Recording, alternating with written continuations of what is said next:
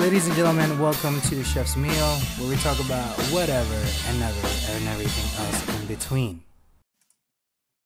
All right, guys, again, live coming at you in a special occasion of the Chef's Meal, all the way out from Oregon. And we're talking about he's he's up at bright and early at it. Mr. Andy Imhof? Is that how you pronounce your name? Imhof. Oh, I was I was 50 58. I, I was gonna say Imhof. But you know how it is. So um, welcome to the channel. We here at the Chef's Meal, uh, we we like to talk about food. You're obviously uh, in food also. Um, what exactly do you do with food, if you don't mind asking? Well, so I'm uh, the stereotypical home cook. I like to cook things, and uh, we do our competitions once in a while. And uh, of course, I have my own podcast. It's called Pardon My Fork. And uh, actually, we're getting ready to launch a new podcast here real soon. It was commissioned by uh, an online radio station called uh, Small Batch and that's going to be strictly spirits and and drinks related. But uh, pardon my fork, we started doing because I had a show called Boost Booze and Barbecue, and it was basically mm. you know my three favorite things. It was food, cars, and alcohol, and we had a lot of fun with that. It was a really good time. We ended up having to break a food show off of that because the food stuff was just I don't know, taking over, man. We started yeah. having some big names and food on the show, and people wanted to hear the food content on its own. And so uh, instead of just doing the special episodes, which I called Pardon My Fork anyways, over mm-hmm. on we uh, decided to just break it off. And man, it's just been like a rocket ship to the moon ever since. There you go. It's all about the food. I, I say it's mm-hmm. always food first, and then everything else after that.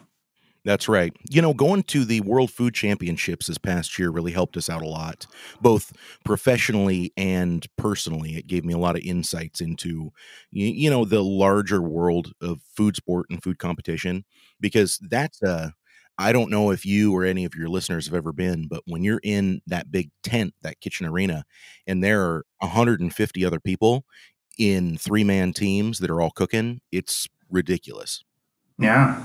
No, no, um, we do that. It's called in the kitchen your brigade. So it's essentially mm-hmm. essentially the same thing, but you guys are doing it in a live setting. So it's you know I get it, I absolutely get it. So here at the Chef's Meal, um, we talk about primarily food and stuff.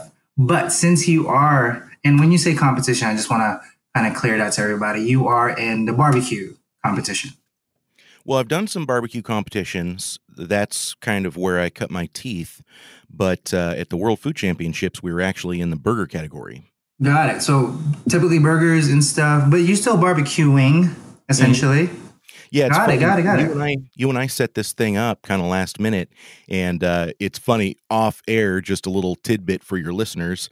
I was late joining the party because uh, I was running out to my truck to get something, and I walked past my smoker, which I have had rolling since six a.m. because I put a country ham on it, and I noticed the temp spiked, and I was like, I, I texted you real quick and said, "I'm sorry, man. You got to give me like five more minutes." I, I know all about it. Uh, the smoker. I don't necessarily smoke in a restaurant but um, I know you you have to monitor the the temperature and just the amount because any any fluctuations will actually mess with the end product. So I absolutely I understand, not a big deal. Mm-hmm. Yeah, it's it's one of those things where you just kind of have to keep it in the back of your mind, and I, I mean that's what I don't know. I would say that a lot of chefs, that's one thing that that they need, and what makes them good is that attention to detail and being able to manage their time. Wouldn't you say? Mm, absolutely, it's all about time management, especially when you um, when you are in the, in the exact position or the sous position or whenever you get to management. You are trying to tell your cooks to be as efficient as they can to push out the food as properly and on time as everything else is coming up on the window, and then we can sell it all in one go. So time management is key, and then speed and efficiency will be number two on that list. But let's get into it, yeah. so yeah, why why did you start a podcast? If you don't mind me asking. Well, it was something that I always wanted to do. And I hate to admit this to you guys, but it was something that I was waiting for someone else to start and then for me to join in on. Oh, and oh, yeah. uh, finally, I just was like, well, eh, here's what happened: is I parted out my old race car. Um, some parts were broken on it that were real hard to find, and so it had sat for a little while. And I figured, mm. you know mm. what? Instead of dumping more money into it, I'm just going to sell it. part it out and um, you know start this other part of my life or see where it goes right and so i parted the car out um, of course i was depressed and i had this cash laying around and i thought you know what? I've always wanted to start a podcast. I think it's time to just go ahead and do it and let's do it right but since I'm such a cheapskate, you know, I, I went through and I did, I don't know, months of research and bought all of the the things that I thought I would need and I shopped for the best prices. And then mm. the world of podcasting is much like uh, the world of barbecue. You get all this stuff and then at a certain point you realize I never needed all that stuff. I could have done it with all this other stuff and mm-hmm. uh, so you know my setup has evolved but uh, it's it's one of those things where I don't know. I just I got into it and I really dove headfirst into it, and it, it's just something that I've really enjoyed. You know, I started my first show. I had a hard time hanging on to a, a uh, co-host, and I'll be honest, that first show that I started, it was really a variety show and mm. not something that I could do by myself. And it just wasn't as interesting with guests. And so when I started Pardon My Fork, I set it up in such a way where it could just be me. It could just be me running through highlights. It could just be me with a guest on. Fortunately, I don't think I've done a single episode with no guest. I mean, people have been very gracious with their time about coming on the show and talking to me. I've had chefs, I've had world food champions, obviously. Um, mm-hmm. As a matter of fact, I had the honor of doing the first uh, in English interview with the world barbecue champion, who's from Germany, uh, Oliver oh, wow. Sievers. Yeah. Uh, had a lot of fun talking to him, and it was it was quite an honor for me. He did he did a great job, but you know he appreciated that I kind of took things a little bit slower, and and you know how it is when you're podcasting, especially if you're editing your podcast or having them edited. Um, you can have a little more leeway there, I guess you might say. Mm-hmm. But uh, yeah, yeah, it's been a it's been a really interesting ride, and then um, you know the the booze side of it like i said has really started to pick up. Um, we're about i want to say six weeks away from launching that show because i'm putting some in the bank but the people on small batch podcast are going to include um, the director of the um, maturing oh gosh director of matured matured stock, I think is what his okay. name is from Ardbeg. He's going to yeah. be on my show. Um, the only Baijiu distiller in the United States. We're going to have them on. Uh, a handful of other just really interesting people. I've got a, a fella who invented a rye grass whiskey, not a rye whiskey, but a rye grass, rye grass and he's got a fascinating story. He started in the biofuels world, and stuff happened, and and funding was lost, and and corn kind of took over. And he was like, well, "What do I do with all this technology that I developed?" Well, obviously, I mm. need to go out and make booze with it, right? he's got a really fun story and i don't know just just a handful of of other people we're we're having a really good time over there and talking to some really interesting folks it's kind of shocking who comes out of the woodwork when you say, Hey, uh, I would really love to talk to you. Do you have a minute? It's amazing to me how forthcoming most people are. Yeah, I mean, most people would like to share their story. Most people would like to talk about their product. Most people would like to talk about what they're passionate about. So as long as you're kind of in the same realm, passionate about what you're doing and sharing your passion, I think everyone is a, it's a win-win. Yeah, yeah, exactly. So, like, essentially, you you said Oregon, right? So that's way out in the West Coast. I'm all the way in the East Coast. Have you have you gone anywhere else besides Oregon, or are you, are you born and raised? I'm born and raised, but we've traveled some. You know, um, not all that many states. I, I, have a lot of states that I would like to visit, but mm-hmm. Uh, for the most part, I just I've traveled for either traveling for business or traveling for competition. That's pretty much it. nah, I got you. Cause like whenever whenever I see somebody like on competition or in those kind of you know barbecue pitting, uh, as they say, uh, it's always usually out west. You know, it, you don't see it too often here in the East Coast. Um, it's not that it's rare, but it's n- not how many people do it. They they're more essentially food trucks um, if anything, you know. So to to have somebody um, that's what you're doing, it, it's really kind of cool and interesting at the same time. I appreciate that, my friend. Uh, Portland, yeah. I, I, shouldn't say Portland. Oregon in general is is becoming mm-hmm. kind of a food hub. I, I, I say Portland because everybody knows Portland. However, I warn you, Portland is not Oregon. Portland is like its own little um, polar opposite of Oregon. Oregon's oh, yeah? mostly agriculture. So you're, t- you're talking about like a, a city inside of greenery, essentially. Yes, exactly. Exactly. Oh, so wow. it's it's a little bit of a difficult thing when I talk to people because I say, "Oh yeah, I live in Oregon." They're like, "Oh yeah, no, I've seen Portland or I've seen Portlandia." Mm-hmm. Like, no, man. And you're like, "No, that's not it." it's actually a lot of fun talking to people uh, when they first come here, right? And like they land in Portland and they're like, "Okay, yeah, this is exactly what I was expecting," and then they drive maybe I don't know 20 miles out of town, 30 miles out of mm. town, they start seeing sheep and cows and mountains. and they're like, what's going on? yeah, exactly. uh, famously, my uh, father in law, who has uh, passed away, unfortunately, he, mm. he literally, um, he showed up and, and he was like, man, this is not what I was expecting. He was from New York. And I said, what were you expecting? And he said, I don't know. My, like in my mind, I just, I saw trees that ended at the ocean. I, I didn't know what the rest of Oregon looked like. It's huge. It's it's a pretty big state. Yeah, it is. Yeah, it is. So yeah, where I'm at massive. the Willamette Valley, and surely you being a chef yourself, you surely know the Willamette Valley because we have some of the best wines, some of the best Pinot Noir. Yes, you do. I know. It is so good. I, I my wife and I are actually going to take a trip um, it, really soon. Uh, we're going to take a, a, car here to Jersey and you know wing it all the way down over there. And we're actually going to end up in uh, Portland. We're gonna lay over a couple days there, but I'm all interested about the foods. So we've picked out spots, you know, along the way and eating away at everything because I want to try everything essentially. Mm-hmm. Um, but Portland's gonna be oh, it's gonna be a treat altogether. I can't wait. It's gonna be good. It's going to be fascinating. I think you're going to enjoy it. You wouldn't want to live there, but it's fun to visit. you don't want to live there.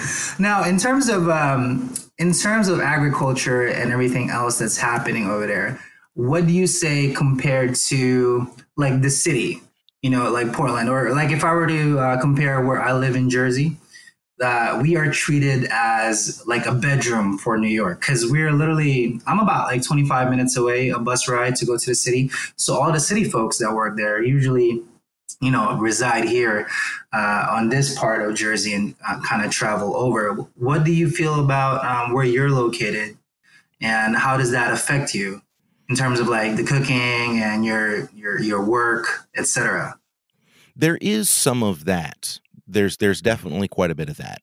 What mm-hmm. ends up happening is well, I, I, can tell you, like right now where I live, I, I live in a, a, small town, or at least it used to be small, and we moved here right, like right as it was starting to take off a little bit, and that's only been a couple of years ago, and mm. it's just one of those kind of um, I don't know, a weird thing, I guess you might say. So we find here in Oregon that if you have a university, the town springs up around that. And I think that's pretty common anywhere. We have uh-huh. a, a, medical school here in town. They built a new hospital, they built a new hotel, and it's just blown up. Like literally, my house has gained a hundred thousand dollars in equity. It's it's ridiculous. Oh wow! Yeah. yeah. So good news, bad news, because everything is getting a lot busier, and uh, mm. the road that I live on has become a busy road. But you know, it's it's the trade off, right? Yeah. But uh, yeah, it's it's kind of. Um, it's kind of you're you're doing a little bit of apples to oranges here, my friend, and I'll tell you why. The Willamette Valley is so fertile and it's so popular to be in, and mm. we have a mm. huge concentration of the population all along the uh, I five interstate highway, which runs down the Willamette Valley. Uh, that's mm. basically the highway that you would take from Vancouver, Washington, crossing over the river all the way to Southern California. And it runs right through that valley. And so we are about an hour away from the coast here, and we're about an hour mm-hmm. away from the high plains, uh, deserty kind of region, which is uh, Eastern Oregon. And so we have quite a, con- a concentration. Uh, sorry, a concentration, excuse me, it's early. I need my coffee. It's uh, okay. That's fine. we've we've got our concentration of the population, you know, here in in the Willamette Valley, and for the most part, yes, I mean we're we're a little bit of a a bedroom community like where I live, and you do have a lot of those around Oregon. It's hard to avoid that, but when you go uh, east or when you go to some of the sleepier little towns along the coastline where it's just speckled with these little tiny towns because they're basically carved into the rock uh, that mm. that's where you kind of find it's not so much that people are living there and commuting elsewhere to work for a ton of money it's that those smaller areas have their own industries you know they, they yeah. can have logging or they can have a quarry or um, you know we've got let's see here we've got two or three of the five four or five titanium foundries maybe it's that we have two of the three titanium foundries in the united states mm-hmm. just here like within 20 miles of where i live um, we wow. have a place called National Foods. They do all the freeze drying for like military MREs. Uh, mm-hmm. so this is actually quite an industrial hub where I'm at. But then we also have the Oregon State University just 20 miles away, and so it's it's. I wouldn't say that we're in a in a bedroom community exactly because people have to commute around just to just to get whatever they want to get. You know. Oh, I got you. I got you. Yeah. So so driving here is not really a it's not exactly the same as living in Texas. You know, we're not driving 90 miles one way just to go grocery shopping, but mm. we can mm-hmm. drive here. We don't have any problems uh, making the drive here. You know what I mean? Yeah, no, I absolutely do. Now let's let's talk about more about food now. Like that. Now I got to kind of pick your brain and your background. Now, absolutely, you BBQ. That's that's kind of your your bread and butter. But what exactly do you like to put? Like, if I said hey Andy, uh, give me your favorite meat that you're smoking and let me know what you put in it. It's got to be heritage breed pork. I actually like to keep it pretty simple salt and pepper, onion, garlic. I like to do it over um, a hotter ish grill. You know, mm-hmm. pork, pork, you're not going to leave the kind of rare that you'd leave a steak, but these days, 145 is an acceptable temperature to, to 135. 135 for me is the kicker. I don't like it any. Yeah, yeah. 145. I mean, yeah, it's essentially it'll be like a medium ish, but I like it just before it gets to it. So I'll stop cooking at 135. But keep on going. I'm sorry. You had me a pork and I got really excited. it's no, it's no problem at all. It's no problem at all. Uh, another buddy of mine that's a chef, he always tells me that I cook all of my meat to medium rare plus. mm-hmm which is the most pretentious thing you could ever say. Like never, never go into a restaurant and ask the chef, "Oh, cook it medium rare plus." That's when you get a well done steak. However, if you do go to um, like an actual steakhouse, they they would appreciate if you did say rare plus, mid rare plus, because they would actually gauge it uh, really? for you. Yeah, yeah, yeah. Like over here at, uh, where we live, there is a um, there's a steakhouse really popular, and they're corporate, but Capital Grille uh, and I think they're in the East Coast, on uh, the West Coast too. But they serve the prime cuts also, and you you pay a premium for it. But if you said um, I want the the filet mignon uh, rare plus or mid rare plus, they will absolutely get it to you at that temperature because they they know the absolute quality of the product that they have, and they're not going to think anything of it um, other than you know you knowing what you want to eat. But now here's where it kind of it kind of settles in. You can't you can't try to be pretentious. Like they will know if you're just kind of bullcrabbing.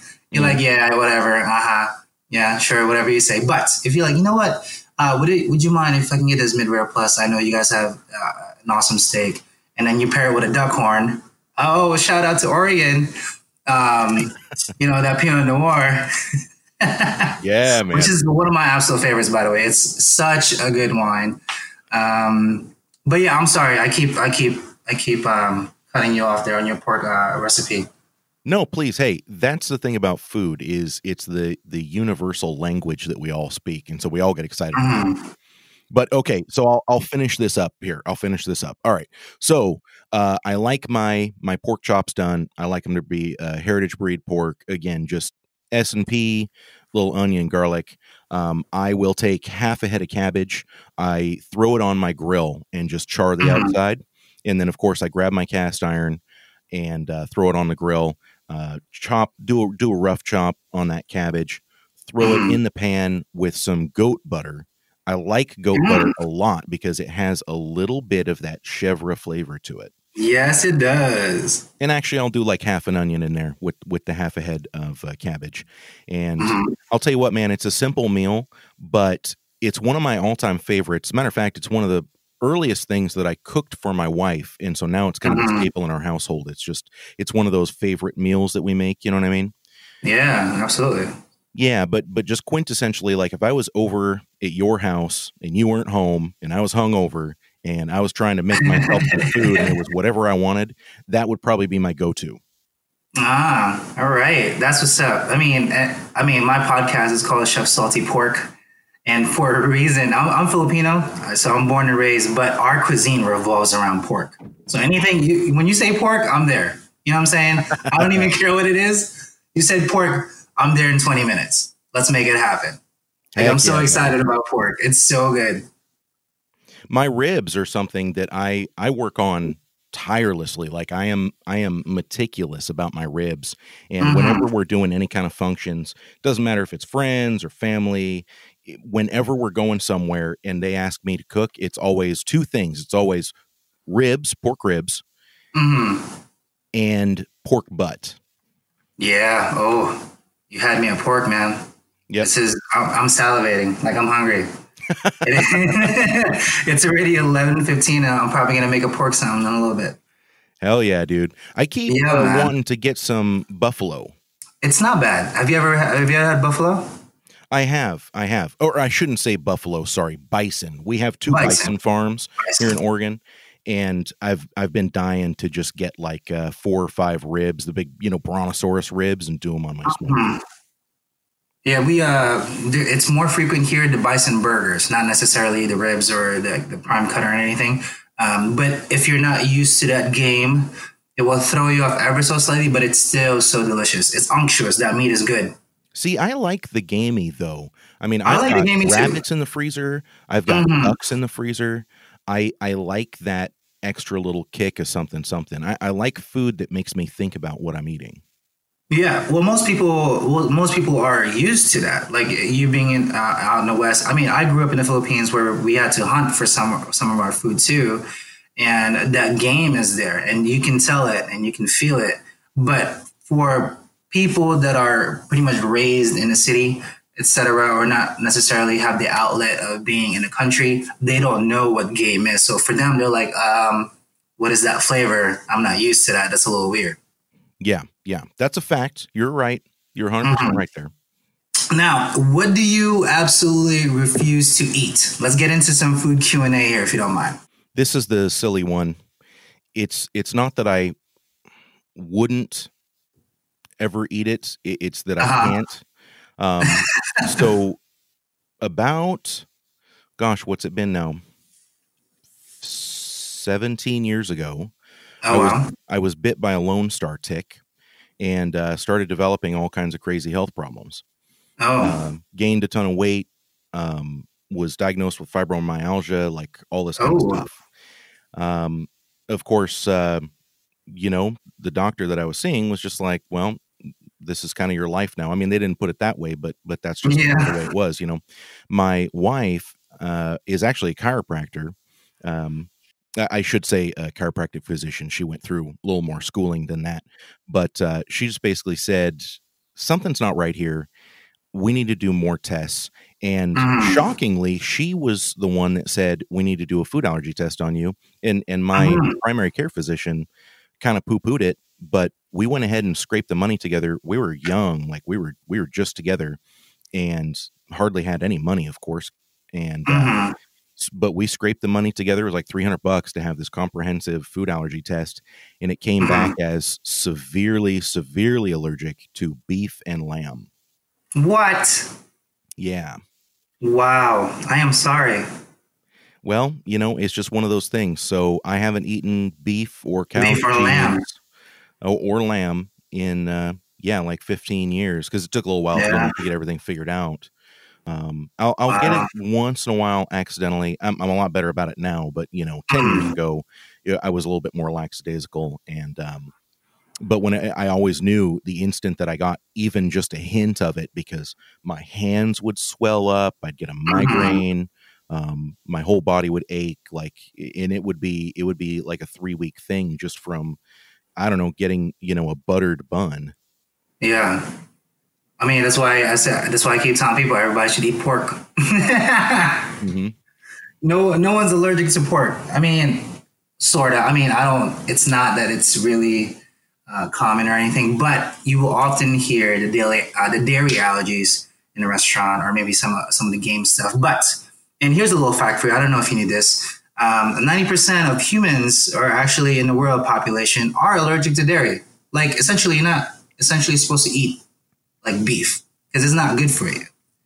Like Yeah. there's there's adverse effects to your body of dairy and cow products because it's not supposed to be for consumption. But you know, I get it. That steak is inevitable. It's so juicy. It's so good. But there's there's definitely alternatives to that beef. Well, not getting too political on you guys, but I, I do think that the things we've done to our food in the last 50 years has contributed in a big way to a lot of this Oh stuff. yeah, absolutely. And so that's kind of my whole thing. Like when I do eat meat, I try to make it, I don't know, local, farm raised, yeah, some some kind of heritage, blah blah. I mean, you can't all the time, obviously, but Mhm. we we keep our freezer packed full of local meat. Is it more Yeah. expensive? Yeah, it is.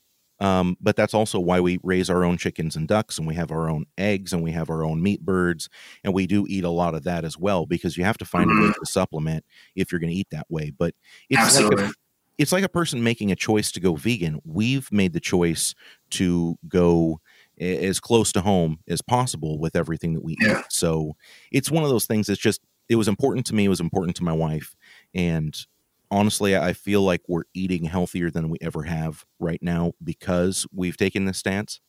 Because I mean, essentially, there's no food better than food that is made and raised by your own hands. Like we here here in my house, we we grow our own uh, veggies, or actually at least try to. It's essentially hard because it takes a while. Mhm. Our, our own produce and stuff, uh, we take it. Uh, none of the products in the uh, in my building, at least in, in my apartment, um, have beef or dairy. Everything is outsourced to uh, the local grocers.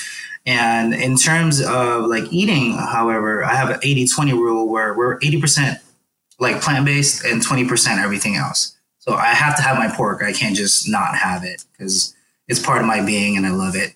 Um, but switching to that kind of style and to, to much to your point, as long as you're staying true to it and you know exactly what's going into the food that you're eating, you're essentially going to be a much better person on the inside because what you're consuming is better.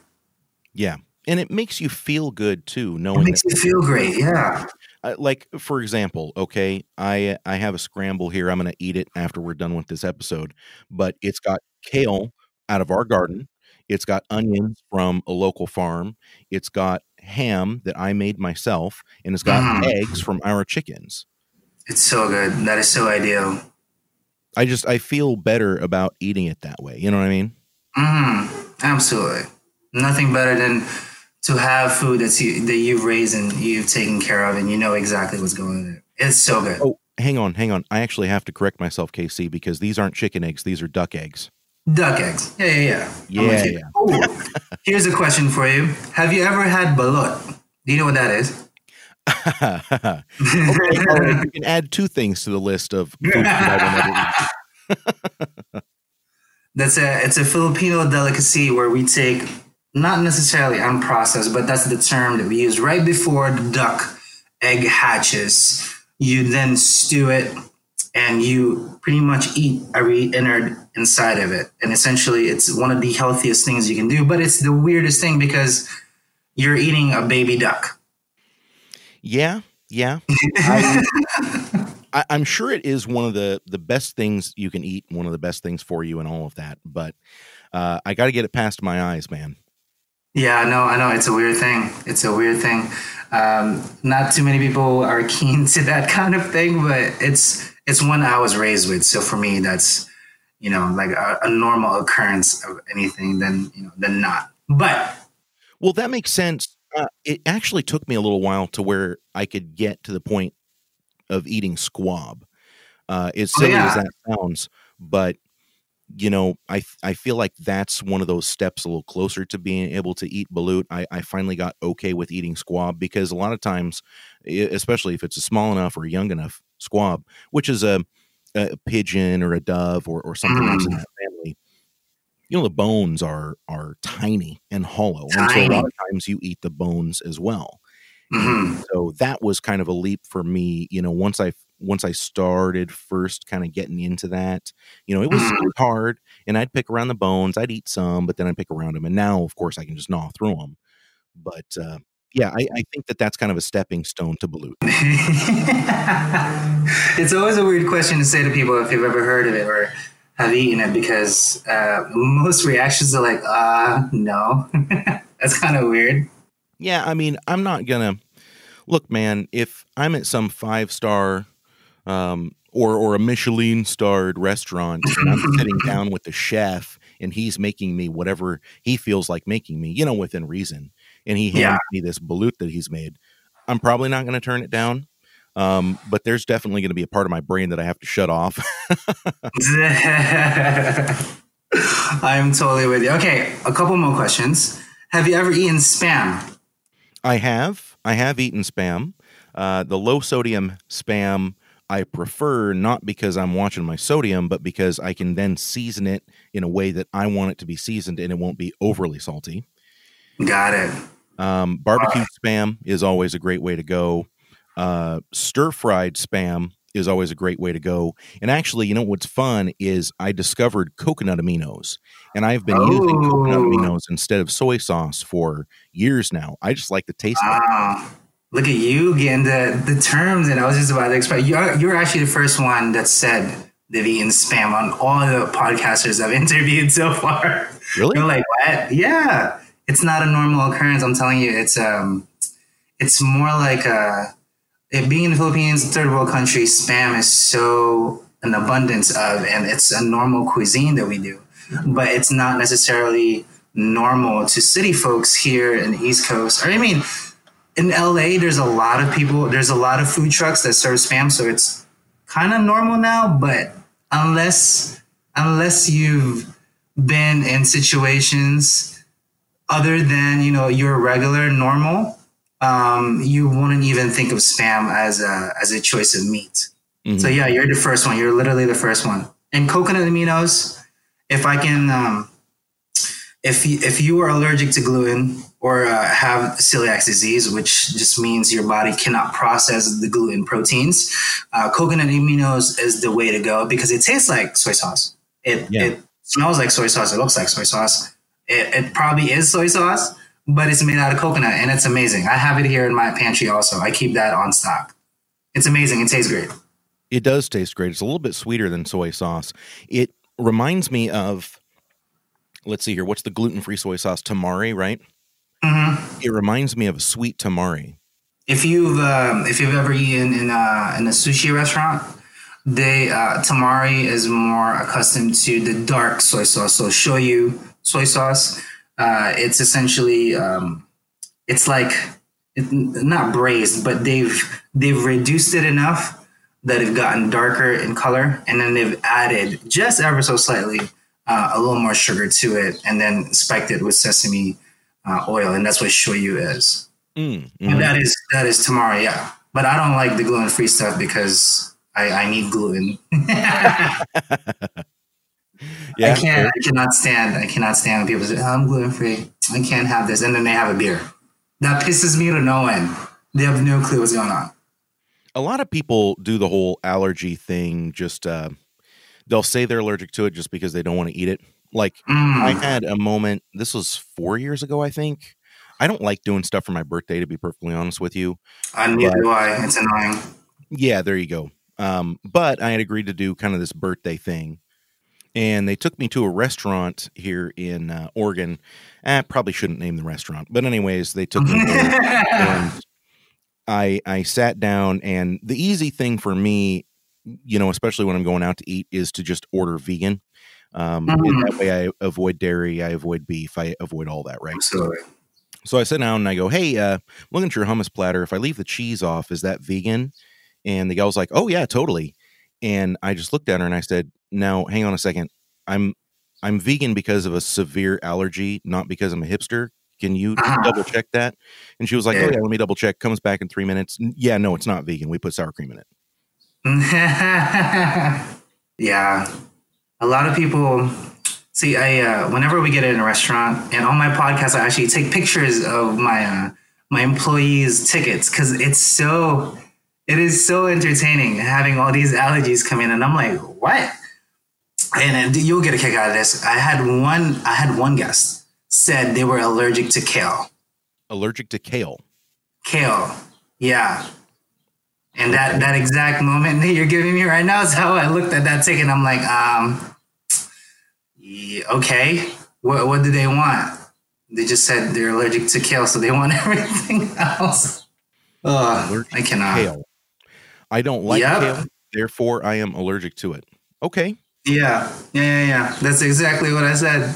Oh, it's uh, the restaurant is so fun. We have a we have such a blast over there. But Mr. Andy Imhof, do you now? This is the part where, if you don't mind, if you can share us uh, where they can find you and everything else, all the avenues that they can listen to your podcast or any other social media that you have. Oh, absolutely, my friend. So right now we're a little light on the social media. Um, Facebook.com slash pardon my fork is where they can find that on Facebook. And the website, of course, is just pardonmyfork.com. And we've got everything up on all of the the podcatchers, you know, iTunes, Spotify, Spreaker, TuneIn, Radio Public, on and on and on, blah blah blah blah blah. They should be able to find us pretty much everywhere. And uh, we're just we're having a really good time over there and you know your your listeners obviously are hooked into you and i think if they put us in that number two spot they're really gonna have a great time. Yeah i mean i like again i appreciate your time. Thank you so much for the last minute. I know it's crazy.